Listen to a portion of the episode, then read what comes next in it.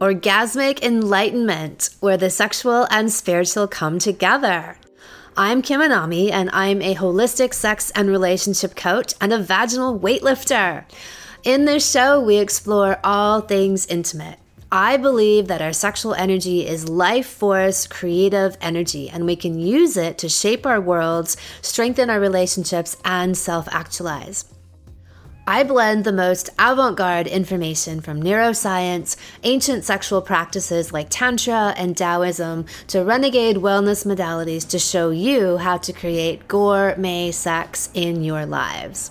Come one, come all. Free birthing twins. Surprise! In today's episode, I am speaking with Emma Johnston, the co founder of The Reconnected. Emma reached out to me about a year ago after the birth of her fourth and fifth children, and she told me about how she had taken the Well Fucked Woman salon earlier that year. And she shared with me that she had just birthed her twin boy and girl at home on her own with her partner and her three other children present no one else. Her entire pregnancy was wild and free, meaning she didn't consult with any witch doctors or meddling wives or use any machines to tell her what was happening inside of her own womb. Instead, she listened to her own body and her intuition to guide her through the entire process. So I get that that may not be the place that everyone is at where they have the confidence to do that, but I truly believe that this is the way. My work in the sexy mama realm is to help women shed the fears and the programming they've taken in that reinforces their helplessness in the pregnancy and birth process and the idea that they need an outside source or a machine to tell them the truth of their own bodies. My work is to help them restore their own inner knowing and confidence. Every animal innately has this, including us. we couldn't survive. No species could survive if we didn't. We've just been convinced that we don't have this. One of the reasons why I'm so passionate about this topic is so women and couples can have the most powerfully transformative and self actualizing experiences of their lives. And because I've seen the toll that it takes on women, couples, and their relationships when they have what typically would be a traumatic birth experience, which is the norm in a hospital setting, versus the kind of defining, cataclysmic, self actualizing, transcendent, life changing, activating your deepest, deepest wisdom and spiritual intuition that happens when you have an independent, autonomous birth where you rely on your own sources within. And I'd even liken this to the concept of a spiritual initiation, that that's what the pregnancy and birth process truly is this sense of you going inside, slaying your own demons, finding your own blocks, and coming through the other side victorious.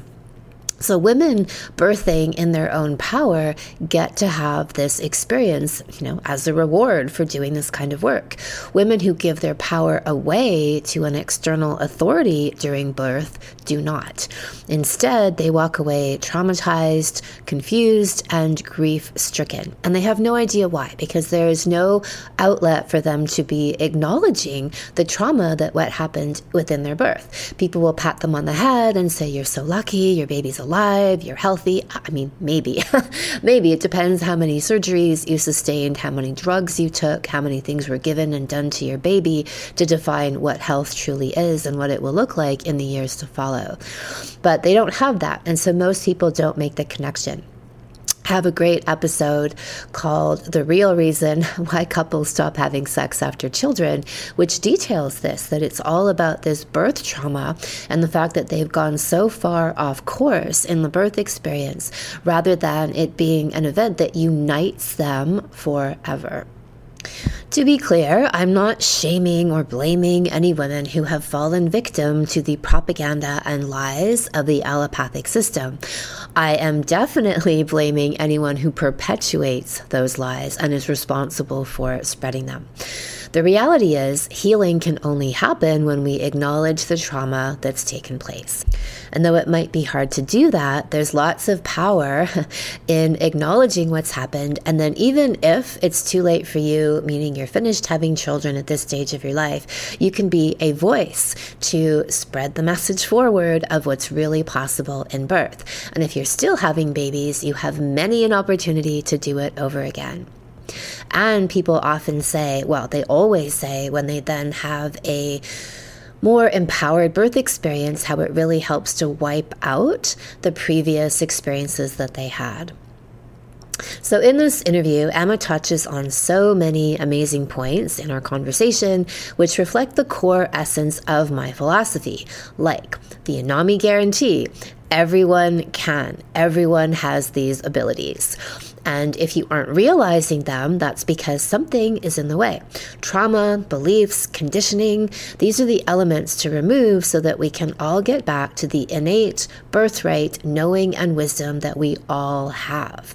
Once that stuff is out of the way, we see our intuition and our connection to our bodies deepen, and all of that divine functioning that is available to us, that channeling of the eons of wisdom that is within our very cells, is flooding our consciousness and we have access to it. A great example of the programming that we all get versus the truth of what our bodies are designed to do is the concept of pushing in birth. Name one fictional movie or television depiction of birth that doesn't include a crazed, bleacher filled crowd of people yelling at a woman to push, push, push her baby out pushing is one of the worst things that you can do in birth. It's the antithesis of surrender, of letting the body do what it does. When we do surrender and open, the body takes over, and something called the fetal ejection reflex happens, where the body gives a great heave and catapults the baby out. Yes, indeed, the body pushes itself. When women push, and you see the great metaphor here of not letting go of control and refusing to surrender, they often end up tearing their vaginas and creating prolapse scenarios that will haunt them for the rest of their lives, particularly if they don't take up a jade egg practice in the future. But when she just surrenders and opens, the body can get to work and do what it does beautifully and gracefully. In Emma's birth story, she shares what happened when the fetal ejection reflex kicked in and her babies literally shot out of her. Emma also talks about following her own inner guidance when there potentially was a tricky moment during her birth and where that led her. So many great themes in this conversation. Well fucked All Stars. Hello, Emma. It's great to have you here. Yeah, thanks so much for having me. I actually love your podcast. I love how diverse it is. And I listened to quite a lot of it just before I had my twins, actually. I went on a deep dive on the podcast. Diverse? Diverse in what way? Just about sex and babies and relationships and homeschooling and just kind of all the things that I'm into. So, yeah. Love it. Well, you're into something that I'm very into, which is the whole free birthing idea, which you've done on a whole other level. So please share your story. Yeah, well, it's actually almost coming up to a year, which just blows my mind. But I was pregnant last year, due to give birth in October, I thought I had mapped out um, on my own. And uh, I had a pretty amazing pregnancy. And the part that I don't think you know is I actually signed up for your Well Fucked Woman course just before I fell pregnant. And me and my partner were just kind of rebuilding intimacy. We actually had no plans to have another child. And you have and so far? We have three. Three so far, already. Yeah. So, okay. Yeah. yeah. So, um, and I've had home births with all three of the older ones. And um, were they also free births? Uh, they were home births, mm-hmm. but my midwife, Melanie Jackson, has her PhD in free birth, so she's very hands off. I've never had any checks or dilation checks, or everything's very hands off, and um, you know, just being with yourself and having her there. But we, I started doing that course, and then me and my partner just started to open up and be with each other way more deeply and intimately. And this energy just came in, and I knew that there was another child there. Um, and I heard the name actually. I heard the name Phaedra, and I was like, I'm pretty sure there's a girl around. Um, and I, I think she's coming in. And my partner was like, Are you crazy? Um, do we other kid, like that just sounds a bit nuts, but he also felt it as well. And I think he couldn't really say no to the energy that was coming. Um, and so we just kind of went with it. And I just had this really strong sense that we were about to invite a girl into the family. And so um, we actually just at that point, just when we just started to open up intimately, life was running really smooth. I was thinking it's actually okay if I have if we have another baby because you know we're in our house we're sorted everything's smooth and comfortable. When it hadn't been for the other three it'd kind of been a bit of a whirlwind just even financially and you know it was never really the right time. But this time i thought no we're sorted we're grounded it's all good like everything will be fine and then the next week, we had a massive environmental disaster where we live. Um, we had floods, landslides, and my family, me, my partner, and my three kids, were trapped behind a landslide for seven days. Wow. Uh, food or water or anything, clean water. There was lots of water, but not clean water. And I just kind of knew I was like, oh my God, I know that I'm pregnant. I didn't have any tests or anything, but like I was like, I know it. And we've just lost our house. Like we've lost everything. And not only did we lose like the place where we could live, everyone in my area, it was like a hundred thousand homeless people. So I was just like, what is this? Like, I cannot believe it. And, um, you know, I was like, have we made just like the craziest decision? But by the blessing of whatever is out there, we were just guided the whole way and supported so beautifully by the community and ended up landing in a really beautiful place to rest. And my business was going really well. So I was just in my pregnancy. I didn't have to work. I didn't have to, um, you know, do much else. And I couldn't because I was so sick. I was so, so violently ill, and I thought I'd actually been water poisoned because we were siphoning water out of our tank for seven days, trapped behind the landslide. And um, I'd never been so sick before, and I really thought it was because a lot of people were really ill from um, all the dirty water and but mine just never went away. Like it was just i was just constantly violently sick and i was taking all the herbs and the remedies.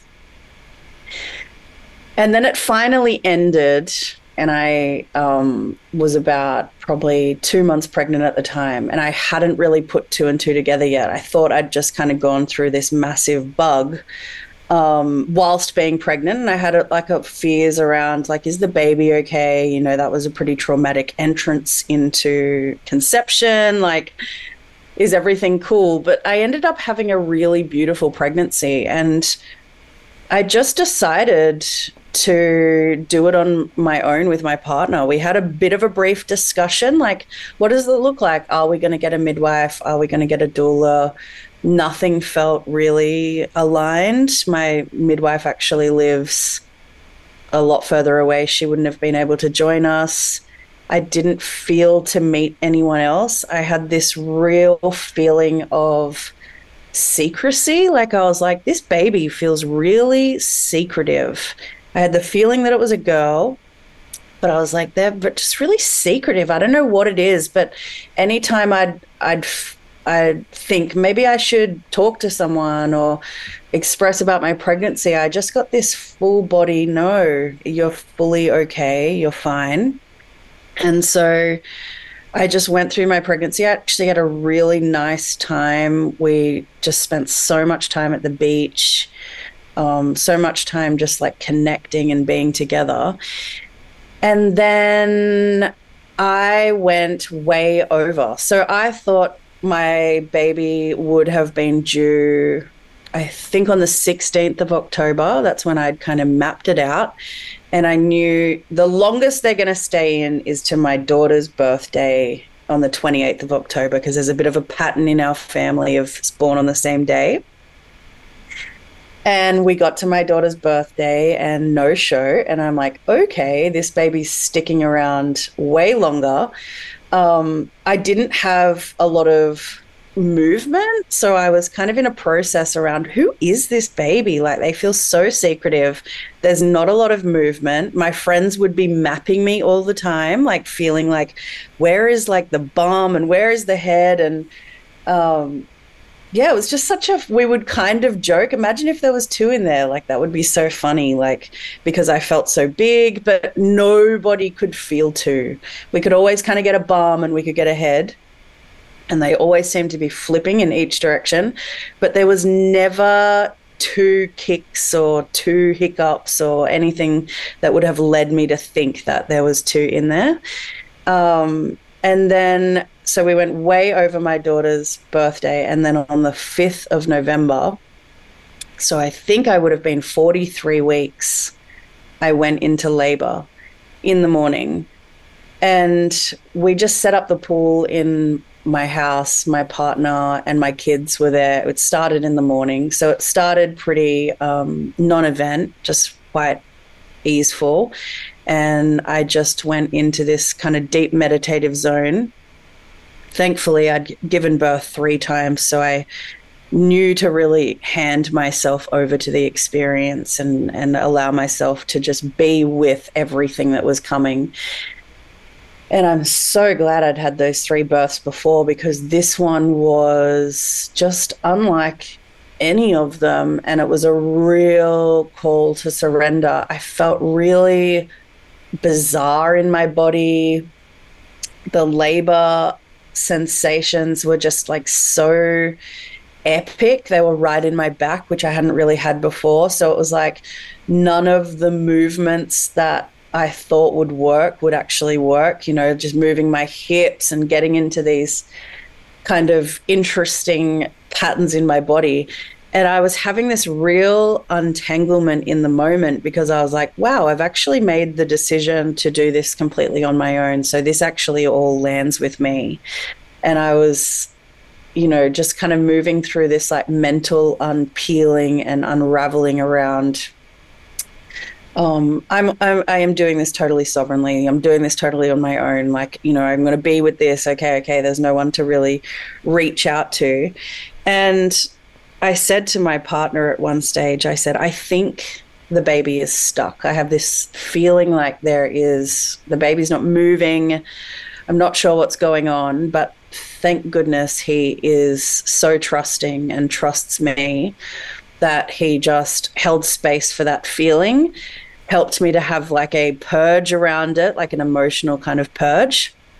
And then, not too long after, he was kind of um, kind of tracking where my um, the like the labor was going and he thought no we've got ages. Like this is going to take a lot longer. Um, it's all good. I'll just sit here and massage her. And then all of a sudden out of nowhere my body just opened. Like i just went in this full breath of my body and i had fetal ejection reflex. And my daughter like flung out into the pool, made a little wave into the pool. And we all picked her up and we were saying, my kids were there and we were like, oh my God, it is Phaedra. It is the girl. It's the girl. You know, we fully thought, wow, it, she was so, um, she was so present and expressive with who she was way back at conception that we'd always felt that she was there. And we were all really excited and um, she was fully screaming. She was like so pink so available. And as i had, had her on my chest i just looked down at my belly and i could see my stomach had collapsed over the top of the other baby. So there was a very obvious baby there and I just looked at my partner and I said, I think there's another one in there. And he just goes, okay. And as soon as he said that, my body just opened up again. Like I can't I can't describe it. It's like I had no control over the fetal reflex. It was like my body just opened and outshot legs. and yeah. And we don't remember because the funny thing is, I had said to my partner the whole pregnancy, whatever you do, just make sure you get the birth time because I love um, astrology and human design. So I was like, your one job is just get the birth time. So he did that. He got her birth time. He took some video, a little bit of video footage of us with her. It was all very exciting, and it's so funny looking back on the video because you can fully see Halo in my womb. But um, we so we took the video and stuff, and then he'd put his phone down. And then when we'd said that, we don't know what happened in that moment. Who took Phaedra? Who took, like, we don't know where she went. We can't remember. But his legs came out, and I just remember Ryan was there, and my instinct was, don't touch him. I just said, don't touch him. He'll be fine. And my partner's like, okay. And then the next wave came, my body opened up, and he came out. And he came out completely blue, gray, not there at all. He was so floppy, like, so. Um, I just had this real instinct came over me, this really primal instinct and in a very quick succession, I just grabbed him. I sucked whatever was in his mouth out with my mouth. I flipped him over and I rubbed him on the back, and we called his name. And it was so interesting that we did this because we didn't have a name for a boy. Um, we hadn't come up. We just knew it was Phaedra, and we'd actually decided if it's a boy, it's Phaedra. If it's a girl, it's Phaedra. Like because the name was so present. And Ryan had heard the song Halo come over my birth playlist and he just started saying, Come on, Halo, come on, Halo, you're here, you're here, you're with us, we're with you. And Halo came came to it and started to breathe and be there and available. And then we just had these two babies and we were just sitting in the pool and my kids, my partner, we were just like all in shock. I don't remember what happened from there. My partner said he'd already been thinking at the beginning, like, how am I going to get her from the pool to the mattress over there with one baby? And then he said, I was just there with two babies, two cords. Like, it was just like, my goodness, what do we do? Um, but I was so blessed because they were both so radiantly healthy. You know, after Halo had landed and come into mm. His body, he was just so awake and they were just so, so present and fully cooked because they were 43 weeks, right. I think. Yeah. Wow, that's amazing. And I love yeah.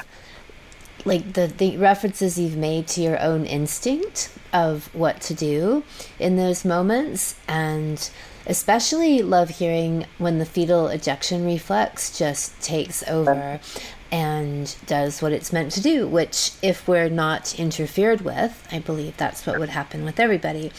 But it's amazing to hear that you know the way you describe it like your body just opens and you don't even you're not my body anything. just absolutely opened and you know i was reflecting afterwards i was in a really trance like psychedelic state before that happened i was absolutely gone in my own mind i and i had this vision that i was walking two kids over a light spectrum when I was in that deep part of labor. But my because I wasn't in my conscious mind, I didn't think anything about two kids.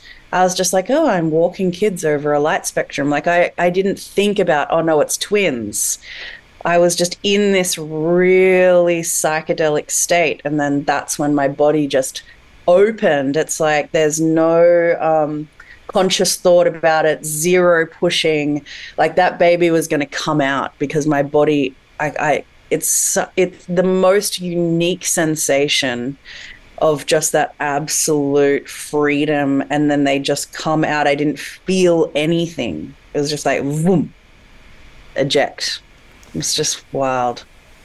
So how would you describe like what do you think prepared you for being able to be really open and to allow that to come through you and surrendering in those moments?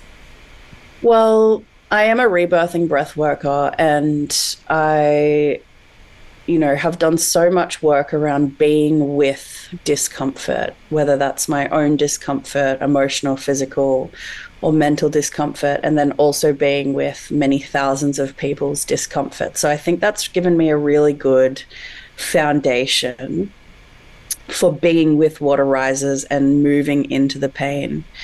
I have been around a lot of women who really trust birth, and I had to reclaim that myself because I don't come from a family or a paradigm growing up where birth or womanhood or just being a natural human being was ever talked about or shown in any way. So when I first fell pregnant with my first son, I'd never met anyone who had had a home birth. But I knew uh, I hadn't even started breath work then, but I knew that I wanted to do it at home. I just was like, that's just the weirdest thing to me that we'd go to a hospital. And then because I had that spark of thought, I landed in a random conversation at a cafe with someone who had a, had a, had a home birth. She told me about a book to read, which was Jane Hardwick Collins' 10 Moons. I read that book. That led me to reach out to a midwife which then I had my first birth at home, which was up against a lot of kind of, are you crazy? You shouldn't be doing that. You know, and that was nine years ago too. So this um, free birth, home birth wasn't quite as prevalent on the internet, you know, as it is now. So that was like kind of my first move. And then having these births at home where my midwife thank goodness, never touched me or guided me in any sort of way to give birth, gave me a real sense of trust in birth. Um, that I knew I could take a lot deeper with this experience of having a free birth. Um, but there's just so much more information out there now. Like it's so epic what you can learn from um, when it comes to this. You know, I read a lot of the books and just what happens in this scenario, what happens in that scenario.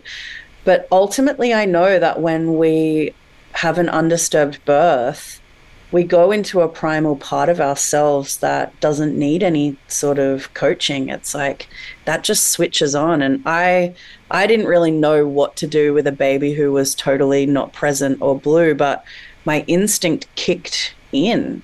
It was the most my partner said he was so inspired but shocked and in awe about the level of calm that I had in that moment. He was like, it was because he had felt the, oh my God, the baby's blue, like what's going to go on? But he said, I just, he just watched me just go into this absolute mastery around like, this is what it's going to be. It's going to be totally fine. Everything's all good. Um, yeah. And that was, I don't know where that came from, but it was just in the moment.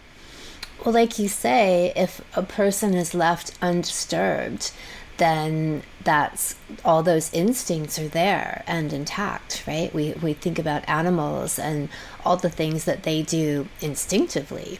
And they're not yeah. watching anybody else give birth, really, no. right? Like they're not around anything. That's all coming from within, like licking their babies and like nursing them. Like mm-hmm. all of that stuff is pure instinct, which yeah. is epic, really.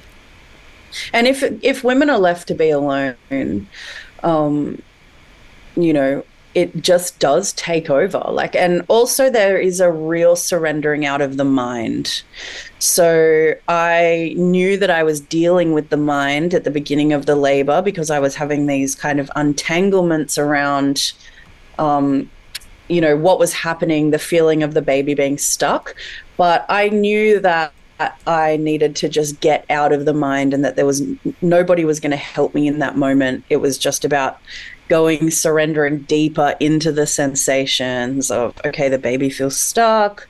Where is that in my body? What is happening? You know so just the ability to get out of my thinking mind which probably would have made me fear close up contract get the adrenaline um, but I knew to just kind of surrender more into the feelings and the sensations. And that's when I went on this like just epic psychedelic journey. Like I wasn't in the space at all. Tell me more about the psychedelic journey in birth. So it's like, well, I love that quote about how a woman goes to the stars to get her baby to bring them back down. And I, I have felt Who that, said that. I don't know who said that. Maybe it was Sunny Carl. She's always got a good um, way with words, but it's so true, and I've experienced it in all of my labors. Is there is a moment that it's like you go into the pain and you're with the pain enough that it transmutes into a psychedelic experience. And it's no longer pain that has you wanting to escape it's like a energy and a wave that comes through the body that takes you into an altered state of consciousness.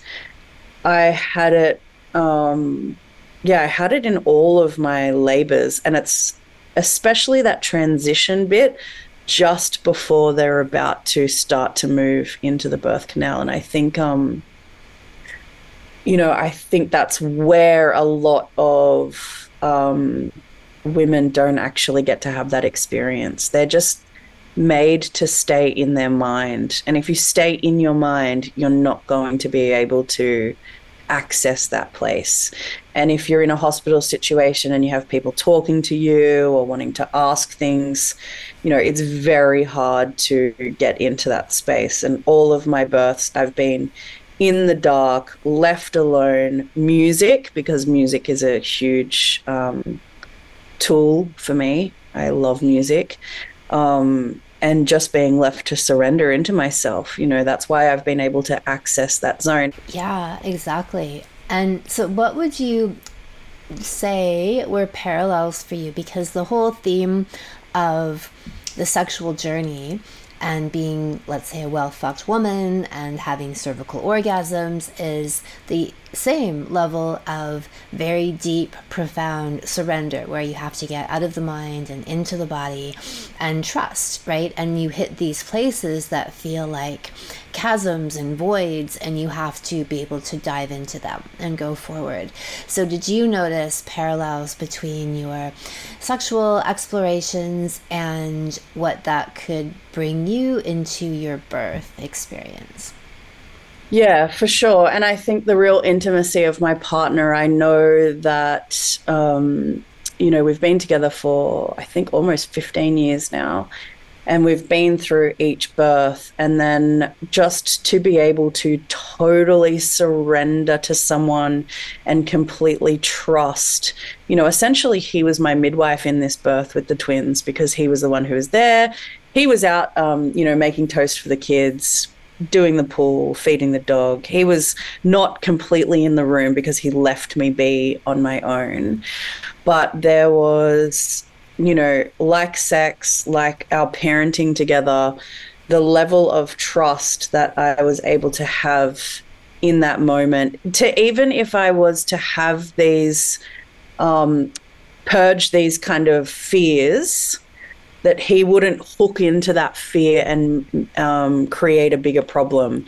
He was able to actually just listen to what I was expressing and trust that I would make a call if I needed to make a call, but he didn't pressure anything. So, yeah, I can see the the intimacy of our relationship was a big thing as well, like how it has impacted just that freedom to completely trust that it's just us in that space.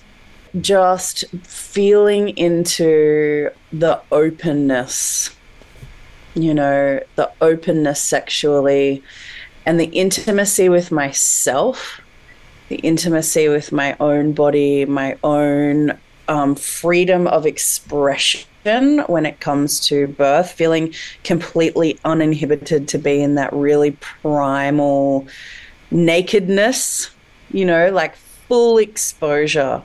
Um, which I'm actually so grateful that my kids have seen quite a few times is just this really primal part of me when I am in that birth space.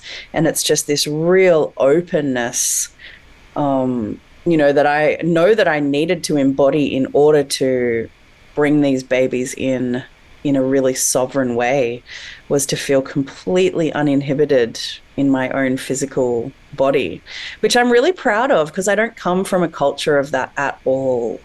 You know, I come from a diet culture and a very um, an English kind of, you know, you need to be repressed essentially not very sexually expressive at all very closed down. Nobody talked about sex menstruation none of it ever.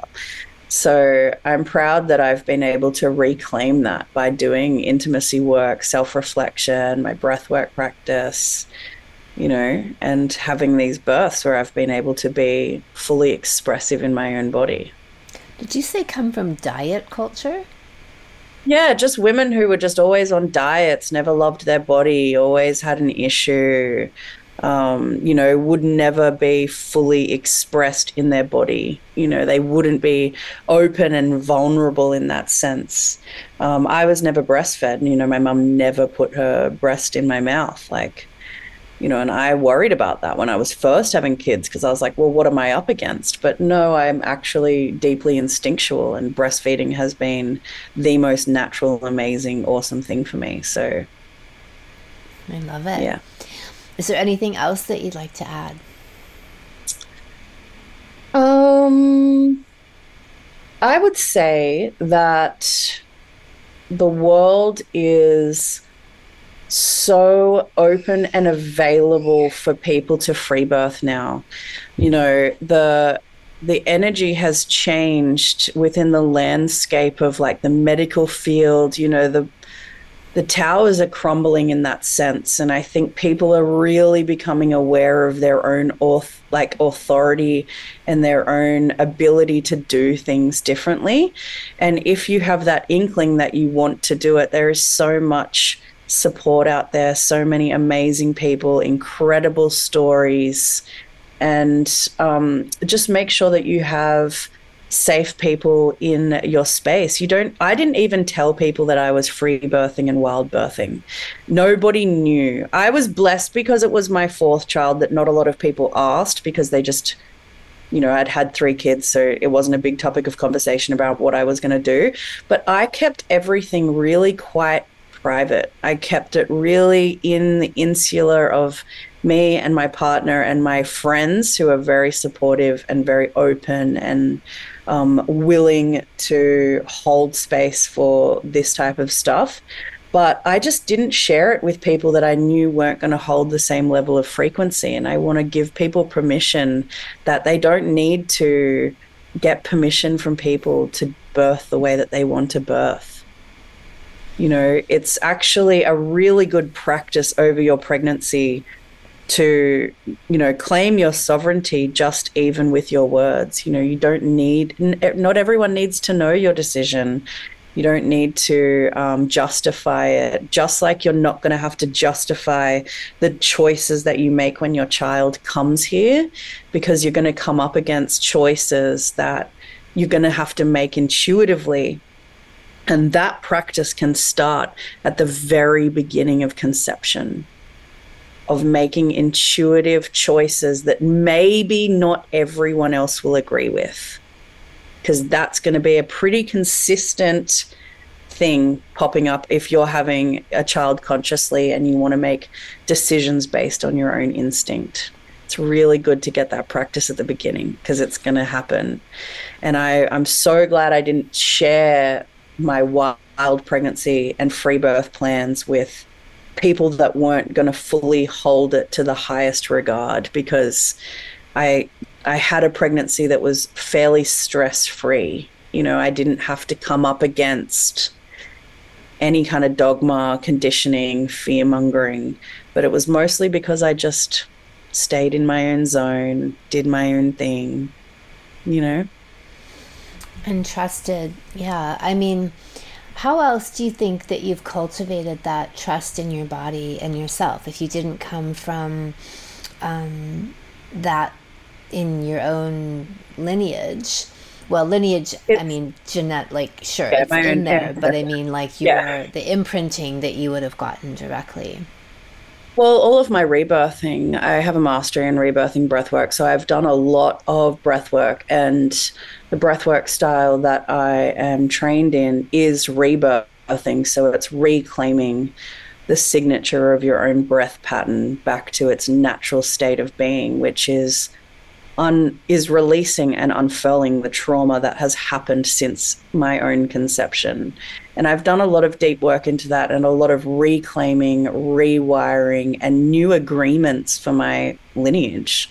You know, new new agreements that I'm making towards my own family line, what I'm bringing in, um, you know, untangling a lot of the grief and separation of not being breastfed or um, being put into school, being you know medically tampered with as a child you know.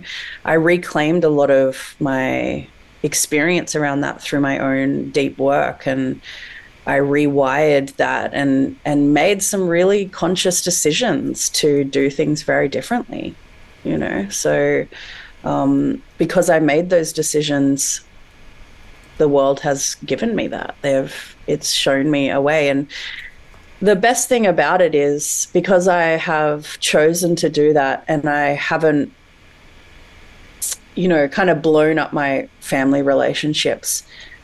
I had to move through probably many years, I'd say 15 plus years of um, my family and even my in laws thinking that I was quite insane um, and very weird for the things that I do.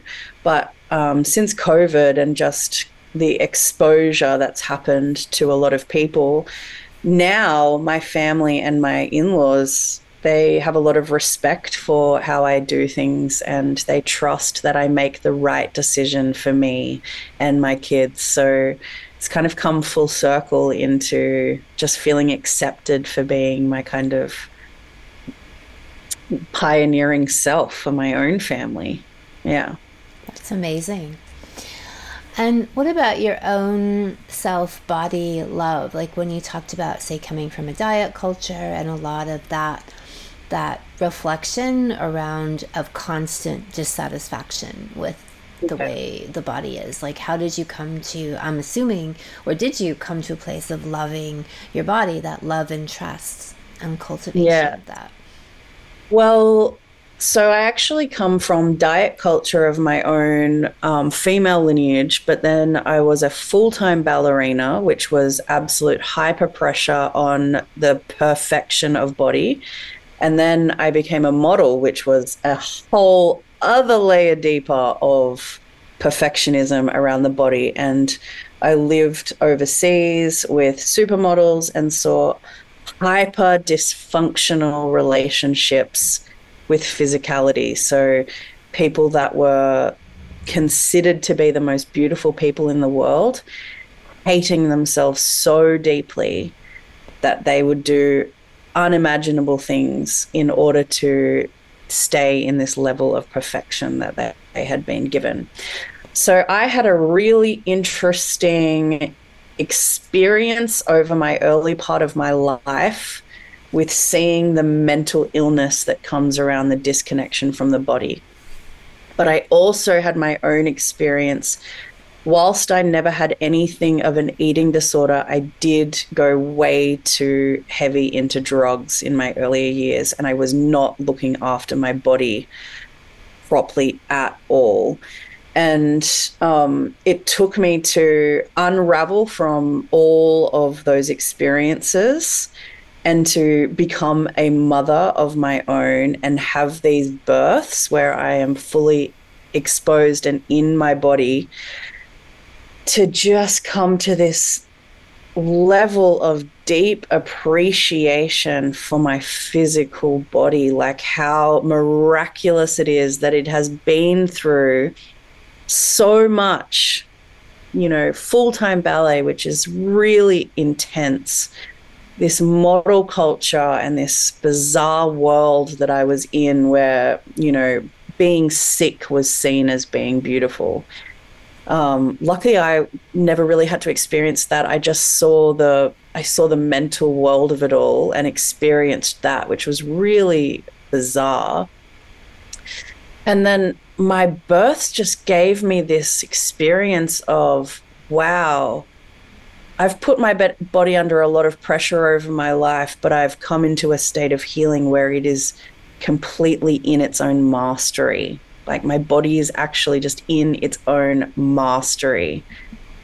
And I can just, as a woman, it's like, it's the most important thing is breastfeeding, being with my babies. Like, there's nothing around like the beauty standards or the um, you know the need to look a certain way that matters anywhere near what being available for my babies and my kids are with my physical self so i've come to just this level of deep appreciation for how strong i am physically like my especially that twin free birth i was flying afterwards. I was just like, wow, my body has been through so much. And then yet again, it just did the most amazing thing.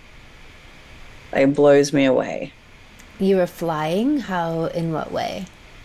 I was so high. Like, I felt like I was just double, abs- oxy- double oh, oxytocin. Oh, I was tripping out. I was so tripping out. You know, for the first couple of days after I had the twins, I had a bit of a hormonal wave where, you know, I was in the bed at night on the second night and I just had these two babies and I was just like all of a sudden like the kind of the reality of having five kids came down on me and I was like oh my goodness, why has this happened? Like, I don't know if I'm like available for this. Like, five kids, it's so much responsibility, you know? Like, I just had this full wave of shock. You know, I, was shocked essentially that I'd just had two babies. Um, but after that, after I kind of came more into this hormonal equilibrium and, you know, was feeding both babies. And I just stayed in bed for weeks and we just were in the most lush place um, as a family. So I just felt like I was high. And I was so inspired in my postpartum that my business grew so big. Like, my business started before when I was pregnant with my babies. There was me, my business partner, and two other people working for us. And over that period of time, over my pregnancy, birth, and postpartum, we have 17 people working for us. So my business and my life was just like absolutely peaking. So yeah, it was a wild experience, but amazing. Amazing. I love that. And what do you where do you think that energy comes from? Like would you say that's just the the triumph of having gone through this challenge and these portals and coming out the other side? Or how else would you describe it? I would definitely say I've seen a reoccurring theme with women who have had wild pregnancies and free births. The energy transmission that they can gather from the world and the universe once they've had their baby is just unlike anything that you could put words around. It's just like an, a level of empowerment that can just skyrocket you, you know? Like it's hard to explain. It's like it's hard to put words to, but I have seen it happen with other friends of mine who have had a totally wild pregnancy and free birth that they just come out of it and it's like there's a level of trust within themselves, a level of trust within the process that they seem to have just more grit and tenacity to show up for life and their big dreams. And I think that's what real sovereignty is and real sovereign expression and the power of a woman. And I would say that this is why it has been suppressed because if we if there were a lot of women out there who were birthing in this way, then it would be quite an unstoppable force. Agreed. Because there is just yeah. something that happens. And I would say it's not only for myself. I saw my partner.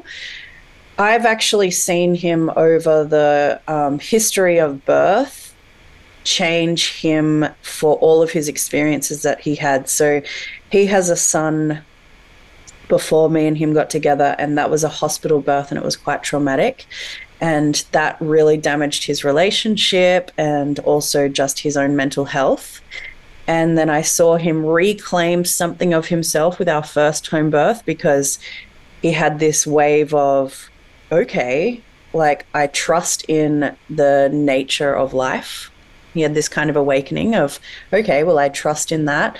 And then over each consecutive birth that has been gone in the way in which it has really well, he has opened up. And I noticed when we had this free birth, it just landed him somewhere different, you know. So it's not just the experience available for the woman, it's like the man also there is an energy that you can tap into that's available for real empowerment when we are given the grace of being in our own family dynamic and having birth. You know, it can just, and even my kids actually, you know, I will say I am so grateful that they have been at each birth and especially this one because not only did they get to see a miracle happen, they got to see a baby come who was not necessarily landed on earth. They got to see the deep trust in life. They got to be in that whole scenario in the absolute kind of gobsmack of, oh my God, there's two. Um, and they have just been the most beautiful siblings to their to their twins. It was like there was no meltdowns about new babies coming or anything. Like we were all just so high on life and being with these two new souls that had made a massive ripple because when they landed, you know, and I shared about it, it was just a huge ripple of light that went out, you know, because people were just so blown away that you could have twins sovereignly because we're up against so much. And I didn't expect this reality to come to me, but because I hadn't thought about it much. But it threw me into the world of, oh my goodness, there is a real agenda about keeping twins separate. And there is something really wrong with the medical institution when it comes to twin birth. You know, because I saw the auric, um, the auric imprint that was happening with my twins together. So after I gave birth to them, and we had them you know, I had this really strong maternal instinct that they needed to stay together. I felt almost like it was more important to keep them together than to keep me with them. Like it was, I just could see how important their little auric bodies were together as twins. And that sent me in those first couple of days into such a deep grief about the reality of twin birth, especially in Australia, because twins mostly in Australia are induced at 37 weeks. They more often than not end up in humidicribs separate from one another.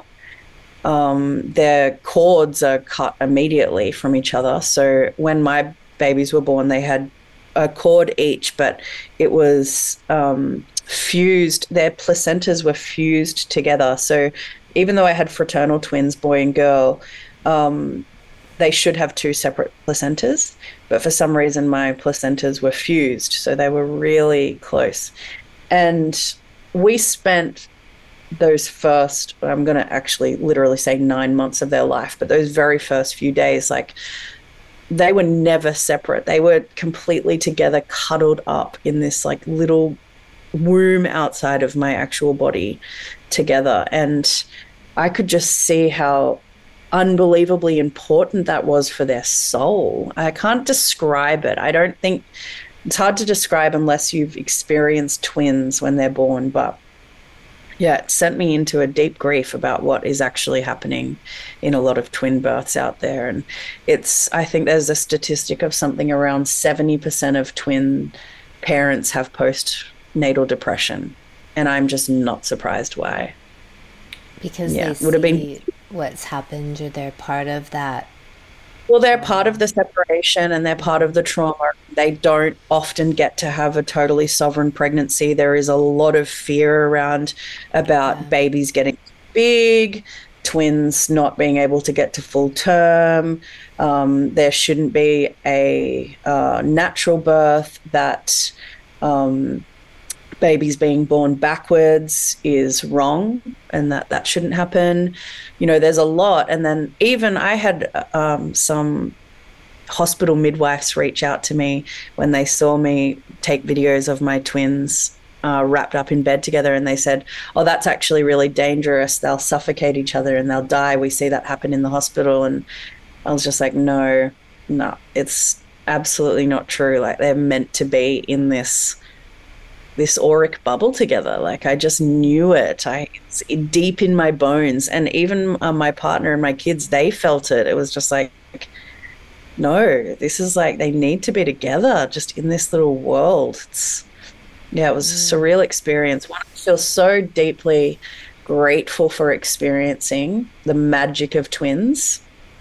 Um, and it's just given me a fire to to share with twin parents you know just hopefully that even if they have to have a hospital birth, they can fight for the rights of their twins a bit more to stay together. Right. That's beautiful. Oh, there's so much richness in all of your sharing. Thank you, Emma.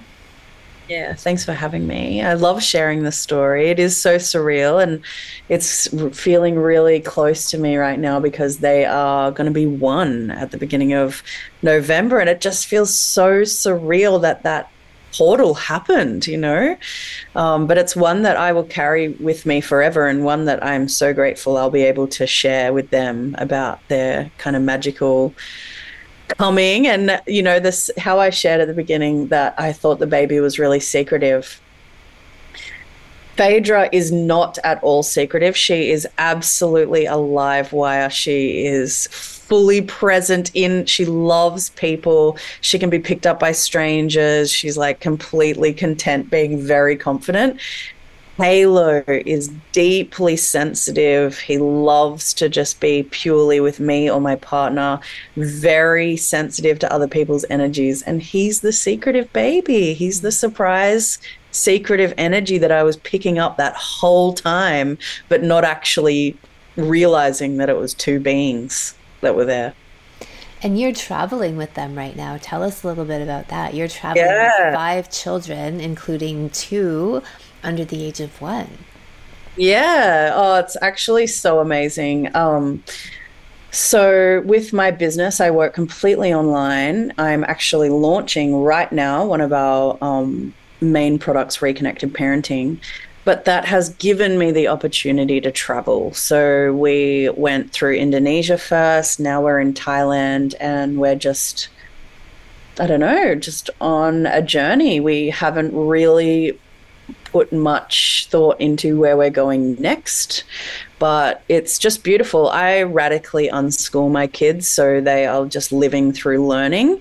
And it has been a profoundly rich experience traveling with them um, and the learning that we're getting, just even culturally, language the very real disparity of wealth versus poverty, um, you know, the beauty of religion. We are smack bang in the middle of Muslim mosques, Buddhist temples, Christian churches. And it feels like such a deep learning experience for them. And even though the older ones are nine, seven, and five, I have just witnessed how much of an epic um, experience they're getting by bursting out of the bubble of our very comfortable reality in the northern rivers of Australia because we I come from a very, you know, a bubble. It's a beautiful, stunning place, so lovely, but not a lot going on culturally. So it's been a epic experience and one that I'm not ready to give up yet. I'm like, where do we go next? What do we do? I love that that freedom that's available to everybody every step of the way through pregnancy, through birth, yeah. through childhood.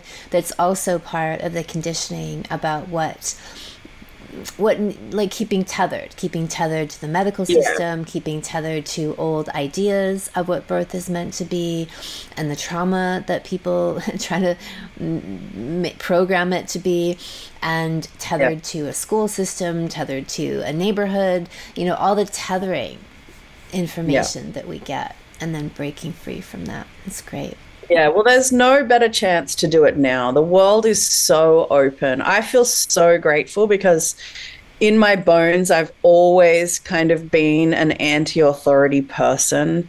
It's just a part of me. And so I feel so grateful that my life has opened up to, you know, it's very easy to live like this now.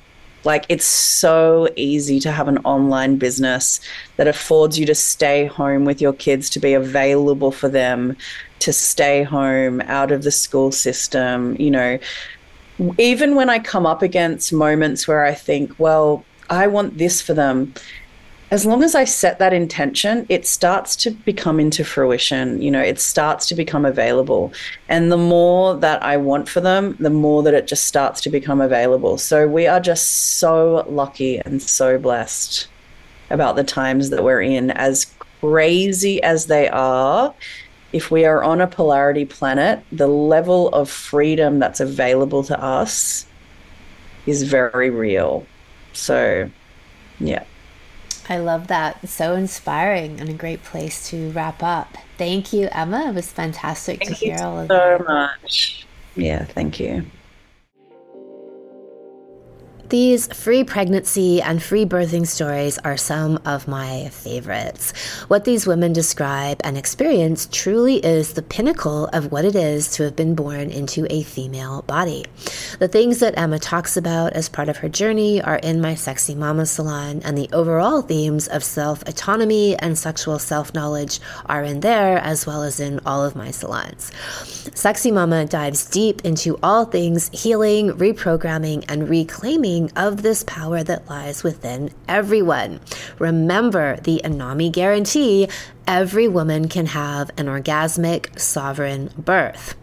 In my eight week online Sexy Mama Salon, we cover everything from preconception to fertility to blissful pregnancy, orgasmic birth, euphoric postpartum. That's another myth that's out there this idea of postpartum depression, which is actually the trauma of having a difficult birth, and early childhood in a renegade Anami style way. You will have weekly Q&A sessions with me and access to our Inner Circle community members forum that share all of our vast member resources. The salon is open for registration now. You can go to kimanami.com, look for Sexual Savant Salons, and click on Sexy Mama. Thank you so much for listening. If you haven't already, subscribe and also leave a review. And send someone else the gift of a healthy libido and an off the charts love life by sharing this episode with them. We'll be back next week, and in the meantime, many happy orgasms.